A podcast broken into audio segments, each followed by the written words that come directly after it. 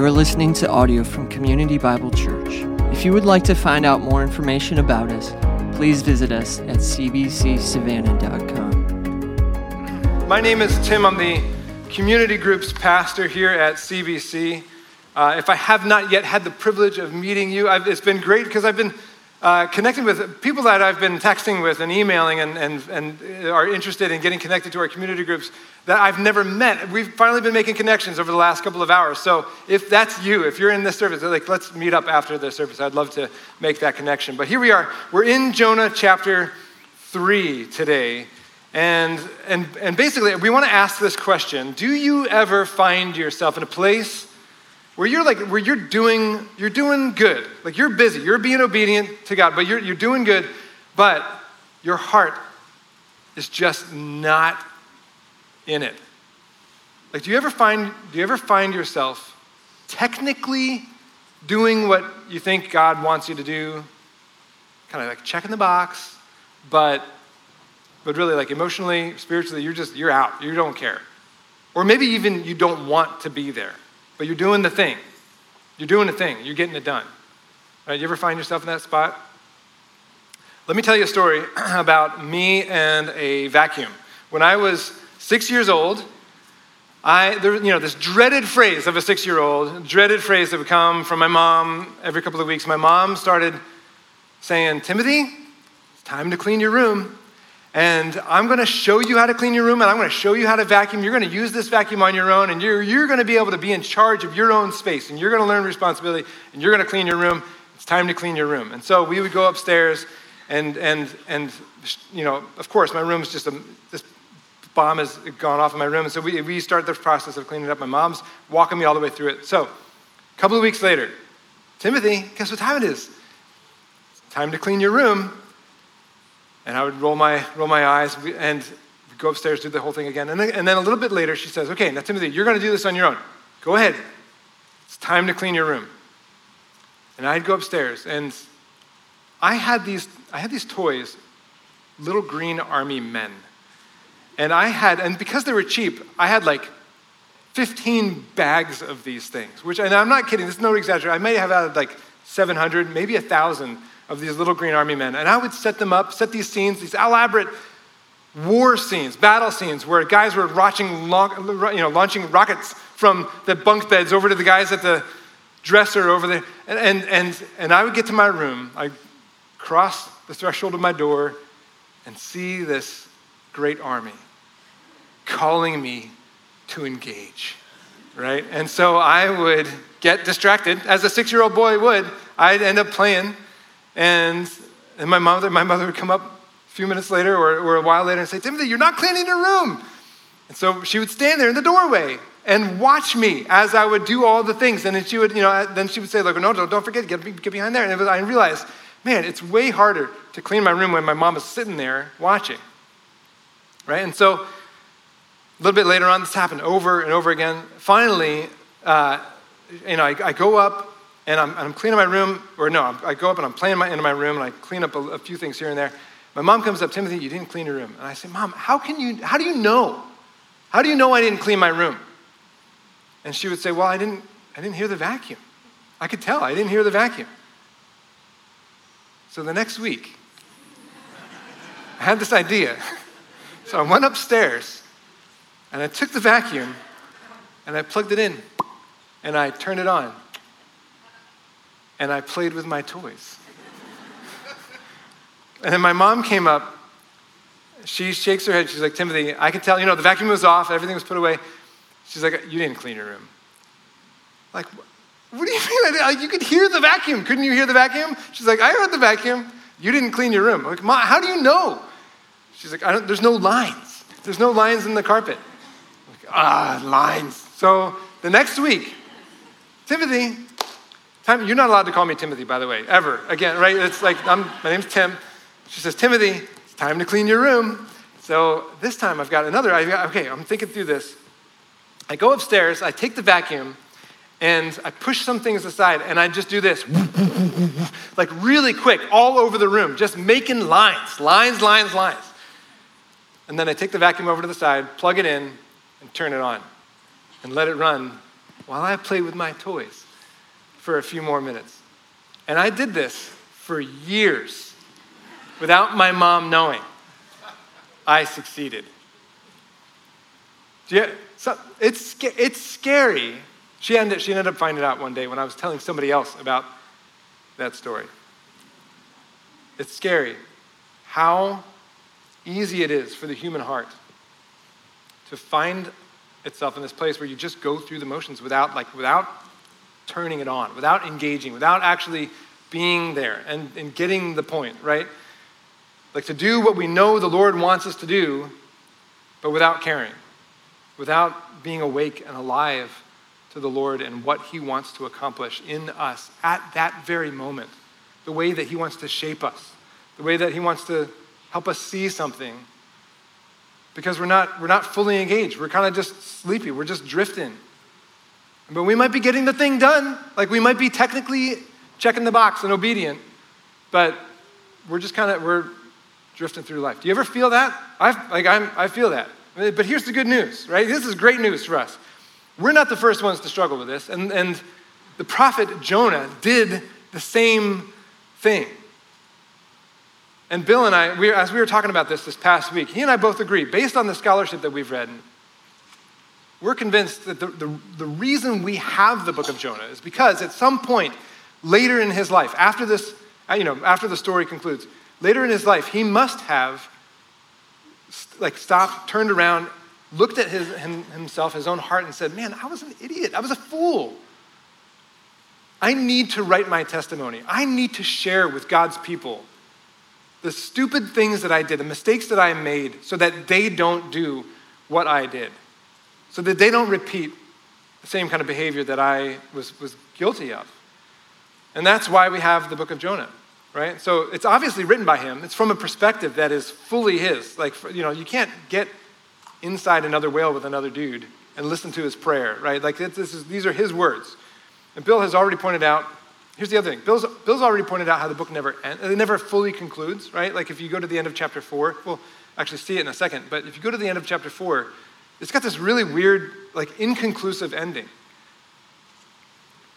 But it's actually very common, it's a very common literary device in the ancient Near Eastern literature.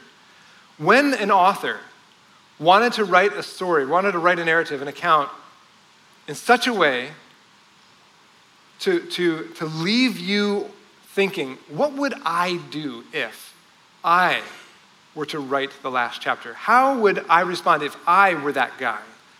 Who am I in the story? Who can I relate to? What they would do is they would leave the story unconcluded on purpose to get you to turn around, to put yourself in the story, and to ask, how should this be concluded? And so here's Jonah writing to you and to me, right? Like writing to those who come after him, basically saying, like, you know, I'm, we're going to show you, I'm, I'm, I've, been, I've been confronted with God's grace. I've been given this second chance, hearing the word of God. I want to show you how to, how to flourish under the word of God. But we're going to see this, and actually, I'll, let's just read the passage together. How do I handle God's grace? How do I respond to God's grace is the question we're going to be asking the text this morning. Jonah chapter 3, let's read together. Then the word of the Lord came to Jonah the second time, saying, Arise, go to Nineveh, that great city, and call out against it the message that I tell you. So Jonah arose and went to Nineveh, according to the word of the Lord. Now, Jonah, now Nineveh was an exceedingly great city, three days' journey in breadth. Jonah began to go into the city, going a day's journey, and he called out, Yet 40 days, and Nineveh shall be overthrown. And the people of Nineveh believed God, and they called for a fast, and they put on sackcloth, and the, from the greatest of them to the least of them. The word reached the king of Nineveh, and he arose from his throne, removed his robe, covered himself with sackcloth, and sat in ashes. And he issued a proclamation and published throughout Nineveh by the decree of the king and his nobles let neither man nor beast, herd nor flock taste anything. Let them not feed or drink water, but let man and beast be covered with sackcloth, and let them call out mightily to God. Let everyone turn from his evil way and from the violence that is in his hands. Who knows? God may turn and relent and turn from his fierce anger so that we may not perish. And when God saw what they did and how they turned from their evil way, God relented of the disaster that he had said he would do to them. And he did not do it. Let me keep going just for context. Chapter 4, verse 1. This is important. But it displeased Jonah exceedingly. He was angry. So he's still, so still not getting it, right? There's Jonah, still not getting it. I'm, and I'm not going to preach on that. That's for Bill next week. But you cannot understand chapter three if you don't, if you don't keep that verse, that phrase in mind. He was fuming, was not happy, not a happy prophet. So keep that in mind as we think about chapter three. Now, I don't know if you noticed, but this chapter is essentially, it divides into two sections, right? In the first section, the Word of God comes, it's received, there's, there's a second chance, and then there's a response. And then in the second section of this chapter, the, the Word of God comes, is received, there's a second chance, and there's a very different, like a strikingly different response, something that we haven't seen yet in the book. And so, and so there's these, these two sections, and Jonah's to show us Listen, I want you to know, like, I'm gonna, I'm gonna write this book after I, I'm gonna show you this is how, how to flourish under the grace of God, how to respond to the grace of God in a healthy way, how to flourish under the good hand of a loving God. But first, he's gonna, he's gonna take us here. He's gonna say, wait, let me, let me first show you how not to flourish. I wanna tell you a little bit about myself. He includes just, a, just enough detail here that he shows us that he's still not getting it, still blind at this point, right? So, how not to flourish. I'm going to give you two things. Number one, how not to flourish. Number one, do what God says without loving what God loves. Do what God says without loving what God loves. Look at in verse 1, it says, And then the word of the Lord came to Jonah the second time. Right? So there's, so there's grace already, right? There's a second chance at life, there's a second chance even at ministry, right? Because God, He could have had Jonah spit out on the shores of Morocco or like on, on Patmos, you know, and had him exiled for the rest of his life and just kind of sidelined him and said, You're done. Like, I love you. You're, you're, you're safe. You're an idiot. So I'm, you're done. Right? Right? Now, just there. but he doesn't do that. He's like, No, I'm, I'm coming after. Like, I want to include you. You knucklehead. Like, I'm, I'm coming after you too. I want to include you. So here you are, back on mission. I'm going to give you this mission, the same mission over again. This sounds really familiar. Verse 2 Arise Go to Nineveh, that great city, and call out against it the message that I tell you. Same words that we see in chapter 1. But here's this key phrase this key phrase, that great city. And we know it's a key phrase because God Himself repeats it multiple times throughout this short book. If God's going to repeat Himself, as, as His kids, as his students of God's Word, we listen, right? Like that's a, that's a key marker for us. So, if you look at chapter 1, verse 2, it tells Jonah, Arise, go to Nineveh. And there's that descriptor, that great city. But now, flip, go to the very last verse in the book of Jonah. Flip the page, go to chapter 4, verse 11, and look. These are the very last words of the whole book. And he calls Nineveh, what does he call Nineveh? Nineveh, that great city. And, and here in chapter four, now, now he's going to talk about why, like why does he think it's so great? But, but Jonah, I mean, Jonah knows, he knows Nineveh, right? You don't need to describe, there's only one Nineveh. Like you don't need to set it apart. You don't need to describe it. God, so what's, what's going on here? What's, what's God at? What's he about?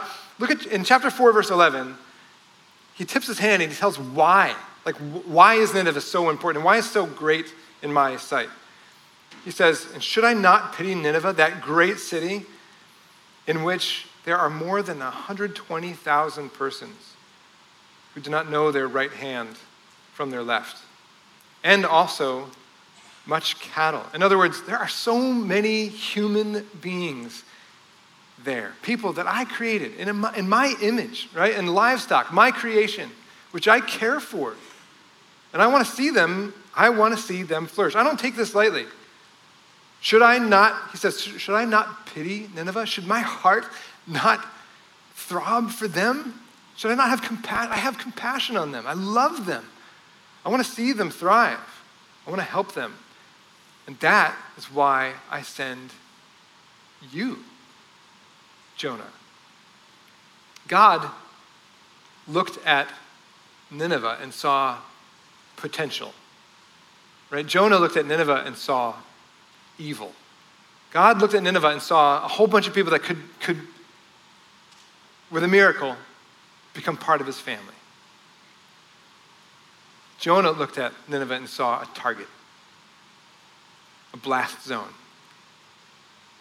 And he wanted them to, to fry, his enemies. It was interesting. Um, as I was researching this, I, I came across a lecture that where an archaeologist actually found, uh, they, they dug up the modern city of Mosul is ancient Nineveh. And they found cuneiforms on the palace wall that corroborate, they actually tell the story of a battle that happens in Second Kings. And so it's like this, it's just archaeology is just proving and proving uh, biblical history over and over again, right? And so, but what's, what's, what's hard to swallow is on these, and he showed the pictures on these, on these cuneiforms, there were Israelites outside of Jerusalem that they had captured put stakes up and skewered them and just hung them there around the city. Like these, these, were, these are wicked, these are violent people, wicked people. And Jonah wants them gone. These are his enemies. And he wants vengeance. He doesn't want them to repay. He doesn't want them to be part, part of the family. Like, no. He doesn't, Jonah does not want to be a part of it. CBC, it, it, if Jonah were here, right, and if he were talking to us and talking, and here we are in this great city, and he's like, listen, I would, I would think he would be saying, Here's Savannah, this great city that God loves, filled with people that are made in his image. Tim Keller used to say that in the city, there's more image of God per square inch than anywhere else in the world. There's something really special about cities to God. And he's put you here. He's put us here as a church. And so, and his, I think his question would be like, do you, do you love what God loves? Do you look at this place, see all the different cultures and see the different communities, communities that look very different than you, right? Have different values than you. And do you, do you, does your heart respond the way that God's heart responds? Do like, do you look at and, and, and does your heart throb with compassion and say, they need Jesus? And I'm going to be, and I'm, that's why I'm here. I'm part of this process, I'm part of this mission. And I want to bring the good news that they need to hear. God, use me, right? Let me, let me be a part of this great mission. That coworker that I can't stand, that, that, that neighbor that's across the street, that's their yard's always a mess, those girls that are at school, those, those catty girls that are just constantly chatty and pretty, like that you just hate, like, you know, like, like, those, like do, you, do, you, do you love what God loves? Do you have compassion in the same way that our God looks on people and have compassion. How not to flourish? Do what God says without loving what God loves. Number two, do as little as possible to get the job done. Look, look what happens. In verse 3, he says, Now Nineveh was an exceedingly great city, three days' journey in breadth, and Jonah began to go into the city, going a day's journey. Let me just let me take a sideline here. This is not in my notes. I'm going to risk this. Um, so, two, two ways to interpret this phrase that I thought were kind of fascinating as I was digging into this this past week. Uh, literally, in the Hebrew text, it says it does, like it requires three days to visit the city. A, it requires three days. So, some have interpreted that to mean it just means it's so big. Like if you were walking from, uh, you know, from Atlanta into Savannah, like if you were walking in that direction, right, and you came to Savannah, and you'd bump into somebody in Berwick and say, "Hey, what's your address?" You'd say, Savannah, right? And then you'd get into the middle of the city the next day, say, hey, what's your address? Savannah. You'd go all the way to Tybee the next day. What's your address? Savannah, right? So it could be like that big. Was, that may be what he was saying. But here's another interpretation was they're saying, no, politically back then, because it was a royal city, because there was a king that resided in the city, there were certain political, there, there were certain diplomatic things that you would do. On the first day, you were just making greetings. You were saying hello. You would have a meal together. You kind of established relationship. On the second day, you would share your message and share the terms. Like, these are the terms, these are the things I want to demand, or these are the things I want to ask. And then on the third day, after the, the king or the diplomat would have the chance to kind of sleep on it, consider the terms, on the third day, you would come to an agreement, say your goodbyes, and kind of have a course of action and say, okay, this is what we're going to do in the future. So it's possible, it's possible that either Jonah was like, you know what, I'm a day, I'm a day in, this is, this is fine. Here's, here's my message, and this is all I'm going to do. Or it's possible that he was like, forget your customs. I don't care. I don't care about your customs. This is, and he just starts sharing this message. And what does he say? He calls out, Yet 40 days and Nineveh shall be overthrown. On the, on the surface, it looks like, okay, Jonah's, he's finally getting it, right? He's getting the job done. He's, he's finally, he's being obedient, he's preaching, he's doing his job. But, but this, what happens here, and, and when we stop and consider, in the Hebrew language, Jonah's message is only five words long. No fluff, no illustrations, no, no pleading, no explanation, right? No pleading with these people. And when I first read through this, again, this past week, when I first read through it, uh, my assumption was, okay, well, he must, it just must be like a summary, right? This is just the essence of his message. It's not the whole thing. It's just a summary of his message. Surely this isn't all he said, especially given their response. It couldn't be all he said. But here's what's up. Again, scholarship on the passage reminds us of something that's really significant. And it's almost so obvious that you can't believe that you miss it here. Every single prophet in the Bible, and if you're reading through the Hebrew Bible, Jonah is included in the book of the 12. It's called the Scroll of the 12. It's the minor prophets, and Jonah is right in the middle. So if you're reading through that scroll, you're seeing this over and over and over again. Every single prophet who would endeavor to take up the pen in Scripture focuses on the message that came from God. That's the main point. And here, Jonah devotes five words. He gives himself a whole chapter to write out his own prayer about thanksgiving for God saving him in chapter 2. Gives God five words here. And even if Jonah was summarizing, like every, every single prophet in the Bible includes these very similar elements. One, there's this, there's this uh, description of the human heart. Like, this is what's going on. This is what's, like, you guys are, are going in the wrong direction. And then, two, there's this description of God's holy standard. Like, this is, this is the wrong direction. This is the right direction. This is where you should be going. Three, there's this call to repent. Like, hey, come, come back to Him, right? Like, He wants you, turn to Him, He'll give you grace. Four, there's this like there's, there's clear warning. If you don't do this, this is what's coming. Or because you didn't do this, this is what you're experiencing right now, and this is why you're experiencing. There's this clear explanation of judgment. And then within all of that, who's the bright, shining hero? Who's the center of that message of the prophets? In every single work, every single time, God is the highlight, God is the hero. Every single prophet follows this pattern, except one, and it's our man, Jonah. So, so is it possible that Jonah, right? So here he is. Like, this is Jonah's message, right? 40 days, y'all are gonna die, right? You're 40 days and you're getting smoked. That's his message. Even if it was like, and, and it says in the text, he, he was preaching like on and on. He would preach this message over and over as he went through the city. 40 days, you're dead in 40, you're dead in 40. You got 40 more, enjoy your last 40. 40 days, you're all gonna die. Like you can all like in my mind, I'm thinking Jonah probably enjoyed this. He probably probably wanted nothing more than to share this message. And he couldn't care. Like you already know. He like he, he doesn't care at this point. He's like, God, just kill me. So he doesn't he doesn't care how they respond. He's willing to just be as extreme as possible. Is it possible that Jonah was giving the worst version of the message.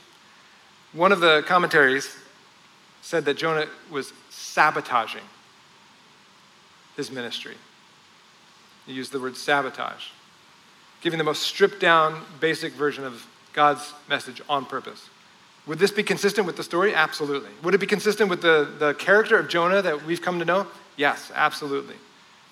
He does not want Nineveh to flourish under the grace of a loving God.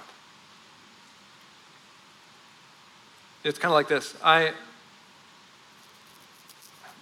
there, there was a season when one of my boys was not putting in a lot of effort into life, into, into some things that we would ask him to do around the house, and kind of cutting corners and just whatever, just doing the basic things to, to barely get the job done uh, and, and kind of being lazy. And so we agreed, he and I agreed, and I asked him if I could share this story. He and I agreed, we said, hey, every time we catch each other, like, because I'm, you know, I struggle with this too, so every time we catch each other doing something, cutting corners, just basically just getting the job done, let's, let's do this. Let's, let's agree on the spot, we'll do some push ups together we were doing a lot of push-ups. We were so we were doing like so we would do like 15 or 20 push-ups at a time together, and then and and work toward being more disciplined and and doing things like on purpose and, and being fully in, right? And so imagine this, right? Imagine I come home and uh, there's, a, there's a can of paint open in the garage and a paintbrush stuck in it. And I come, I, you know, I come back home I pull into the garage and I look at the can of paint and like the, it's like dried, right? Like it's like, like it, the, the paintbrush won't move, it's just solidified there. Because he got halfway through a job, but didn't finish it. And you know, the wall is like halfway done or whatever. And I, and I talked to him I'm like, hey, bud, clearly we cut some, like we just, you didn't finish the job. What's going on? He's like, no, no, no. Hey, it's okay. It's okay. Hey, watch, watch. And he gets down and starts doing push-ups, right? Like it's, God, God says to his people, He's like, listen, I don't want, like, I don't, your sacrifices, your burnt offerings, I don't desire those things. What I want is your, is your heart. I want obedience, right? A broken and contrite and humble heart. Right? It's not like it's not like Tim Buchek. It's not like I have this like playlist of on YouTube of people doing push-ups because I just love push-ups and want to see more push-ups in my life. I need more push-ups in my life. This, no, I don't want his push-ups. I want his obedience, right? And in, a similar way, God's like with, with Jonah, he, Jonah's like, I, you don't make my mistake. If you want to flourish under God's good hand, uh, flourish under God's grace, your heart's got to be in it, right? Don't, don't just do the job halfway. Don't be half engaged. So that's, so that's, this is Jonah. How not to flourish under the grace of God. Now, despite his best efforts, look what happens in verse 5.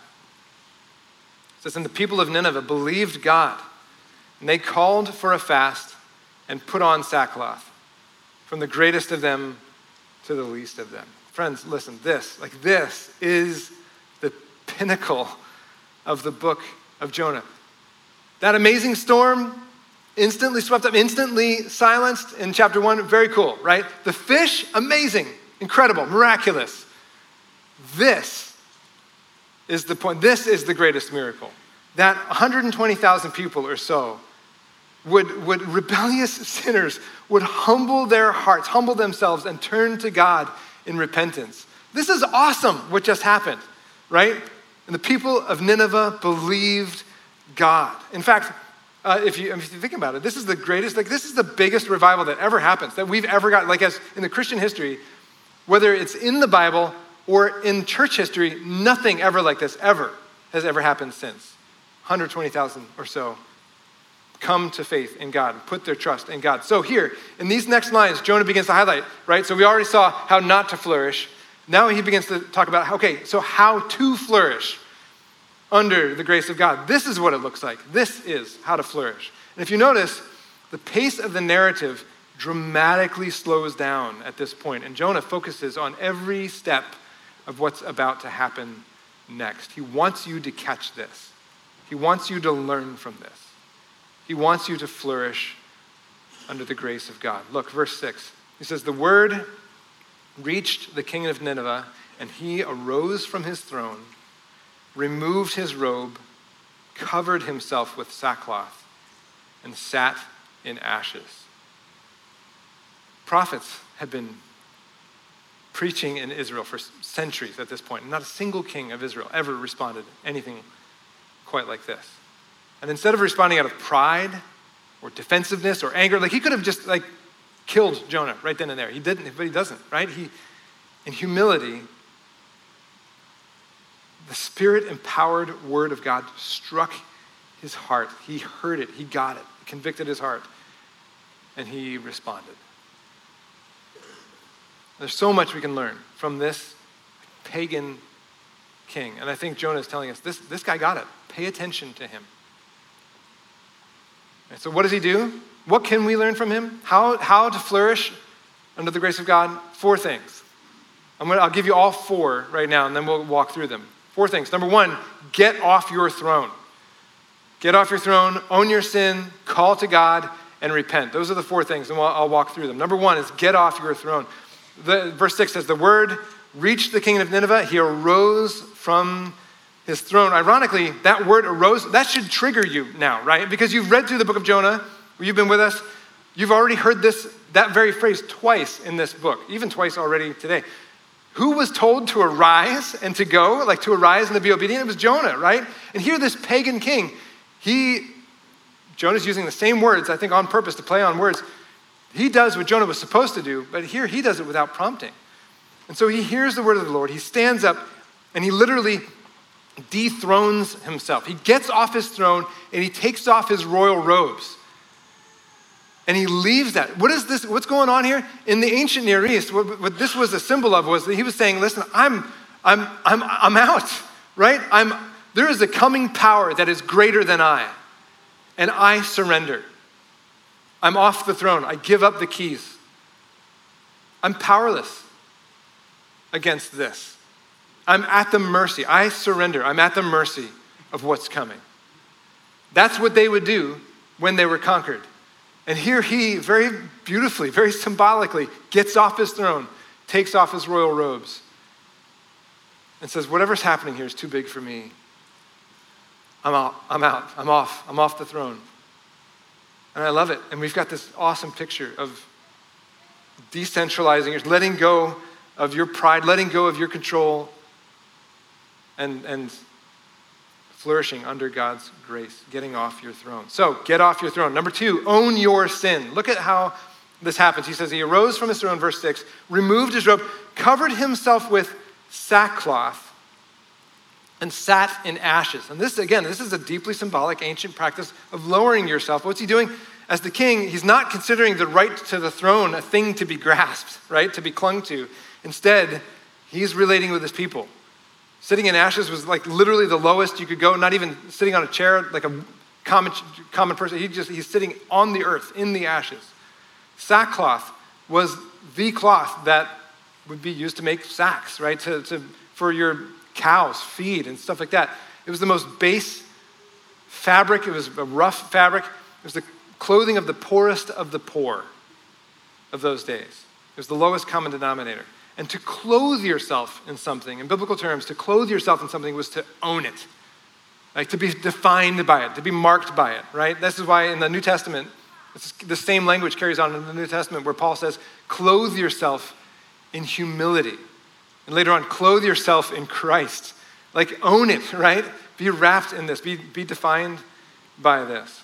So the king is owning his spiritual poverty. He's owning his part. He's not dodging, right? He's not pointing fingers at his people and being like, look what you did to get us in trouble. No, he's, he's saying, no, no, no, this, is, this isn't you. Or it's not only you. This is me. I am, I am so, I'm guilty. I am with you. And he's owning his part. You know, one of the, one of the things that broke my heart, one of the guys that I used to serve beside in ministry, uh, when you would confront him about something. And he was a good dude, like a great teacher. He loved God's word. He was a, a great expositor of scripture and would love to teach. But if you confronted him with something, he would respond with a certain phrase or a certain kind of phrase very, very often, very frequently. He would say, I'm, he would say, I'm sorry you were hurt. Or I'm sorry that hurt your feelings. I'm sorry you felt that way. And like to one degree, like it kind of it felt sincere enough that you know we would wrap up and keep moving and, and say okay, and uh, things kept going. But like the cumulative effect of that over years, something was, was something aching was missing. And I came to realize, it came, came to be that really he was, what it was was he was too arrogant too arrogant to say, not, I'm sorry, you, but I'm sorry, I. I'm not, I'm sorry you felt that way, but I'm sorry I hurt you. I'm sorry I said that. I'm sorry that I disappointed you. I should not have done that. He, he, couldn't, he couldn't own it. Right? Linguistically, it's such a small, it's such a minuscule difference, right? Spiritually, that's gigantic. That is huge to take that leap of humility and to be able to own your stuff and say, I did that. I'm guilty. I did that. I can't believe I shouldn't have. But I did. I did that. And the king, he's modeling this for us. He owns it, wraps himself in it. So get off your throne, own your sin. Number three, call to God. Look at what happens here. In verse 7, he says, He issued a proclamation published throughout Nineveh by the decree of the king and his nobles. Let, and this sounds kind of bizarre, right? Let neither man nor beast, herd nor flock taste anything. Let, let them not feed or drink water. What's he doing, right? He's, I mean, obviously, he's calling for a full fast. And, and a fast, if you you know, think, think through like a biblical definition of fasting is, is it's, a, it's an act of prayer. You cannot, like you can pray without fasting. In scripture, you never pray, you never fast without praying.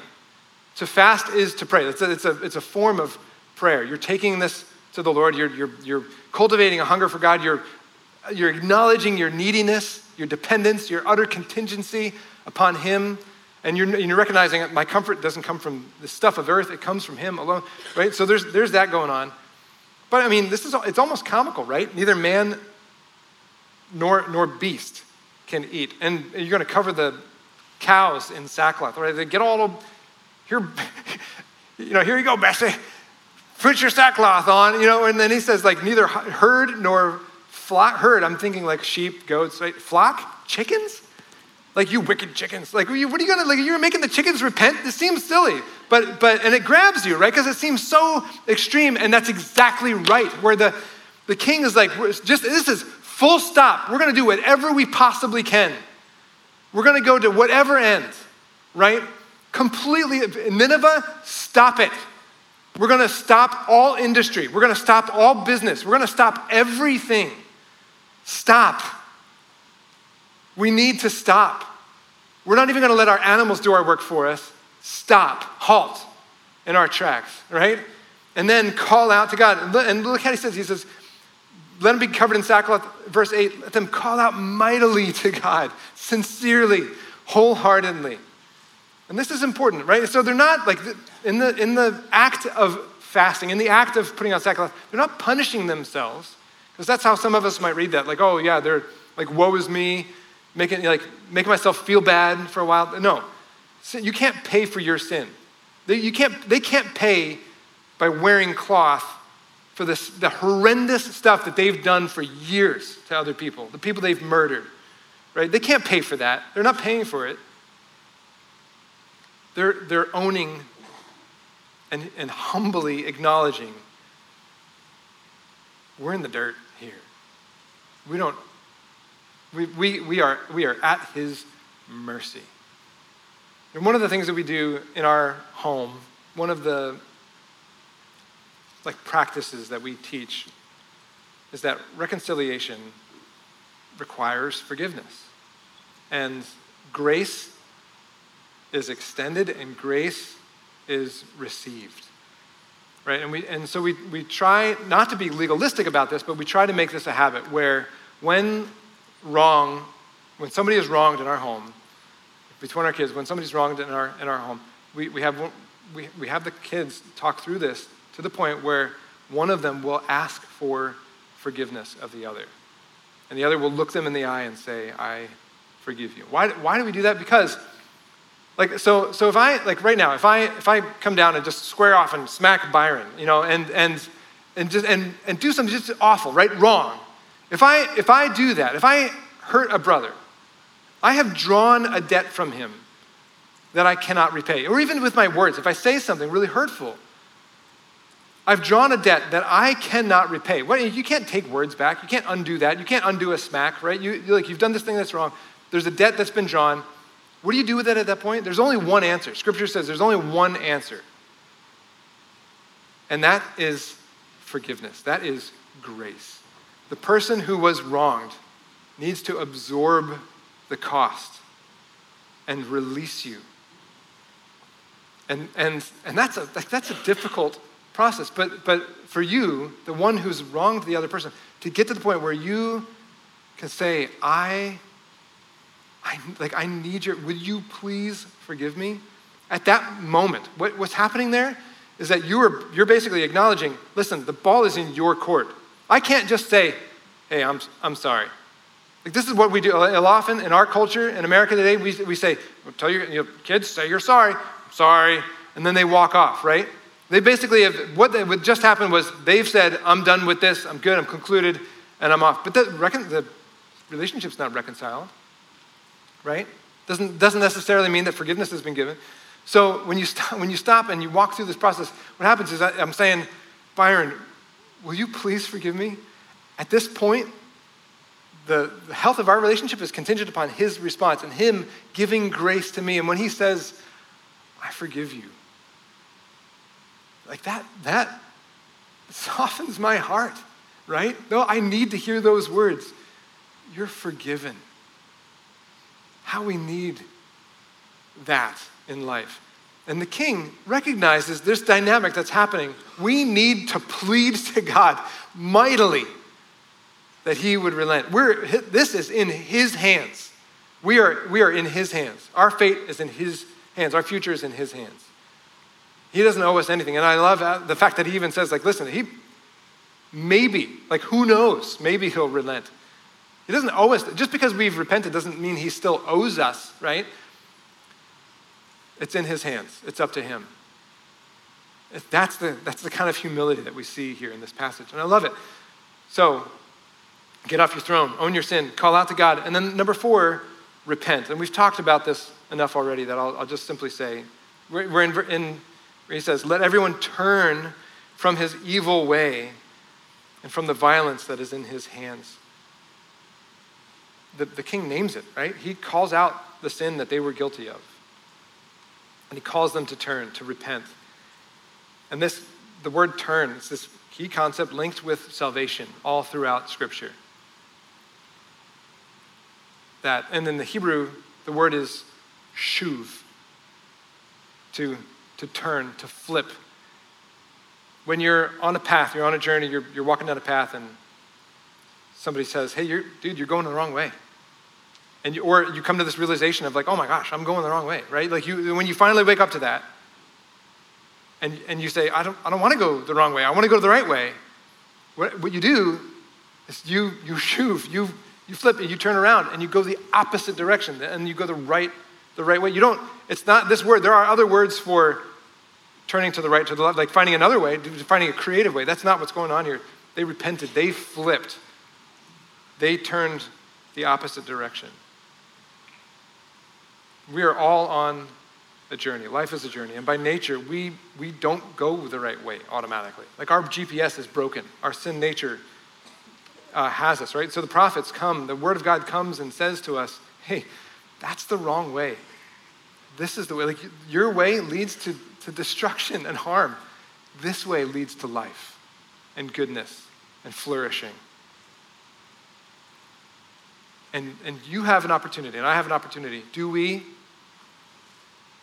do we re- repent? Do we shuv? Do we turn? There's something that's really important for us to hear. As Americans, Western culture has this category in our head where we think we can believe, but it's mostly up here. We have this category where we say, Yeah, I believe, I believe in God. And yet, our, like, we're still like, our, our life is going this direction. Like, yeah, I believe in God. And we're doing the things that are like, we're dabbling in stuff that's clearly on the wrong path, in the wrong direction. But we're saying, no, no, I really do believe in God. Like, I know He exists. I, I, know he, I know He gave His Son to die on the cross for my sins. I recognize that. I've prayed the prayer. I even, like, we had a good time together. Like, I, I went to camp, whatever, I prayed the prayer. I was maybe even baptized. But you're still, like, you're still just walking and not turning. And, and, and Jonah says, if you want to flourish in life, you need, to, you need to repent and turn away from what is destructive and cling to what is good and holy and helpful. That'll help you flourish under God's good hand. I love, I love that Jonah would write this out in such a way that we would see that we could learn from his mistakes, that we could learn from this king's good response how to flourish under the grace of God. And this king, this king, there's something about this king. If only today, if only there was a king who would leave his throne, who would listen to the word of God the Father. If only there was a king who would clothe himself in the garb of his people, who would lower himself to the dust of earth. If only there was a king who would choose to call his people to choose life and to follow God and repent. Do we, do we have such a king? You know we do. Right? Listen to these words from, from Philippians. Philippians, Paul writes to the Philippian church, and says, Have this mind among yourselves, right? Which is yours in Christ. He's talking about humility, which is yours in Christ Jesus, who, though he was in the form of God, did not count equality with God a thing to be grasped. That's his throne, right? His position. He emptied himself by taking the form of a servant and being born in the likeness of men. Being found in human form, he humbled himself by becoming obedient to the point of death, even death on a cross. Why, why did he do this? Why do we have this king? This king, this king paid on the cross, paid for the sins of Nineveh in that moment, on that cross. Right? And, and even our king, when he was here on earth, talked about Nineveh and said, These guys are going to be, these men and women are going to be in heaven. He says they're going to be, they're going to be standing at the throne room, at the judgment seat. They're actually going to be witness against the non believing generation that Jesus was a part of. They're going to be there. You and I are going to get to meet them someday if you're in Christ.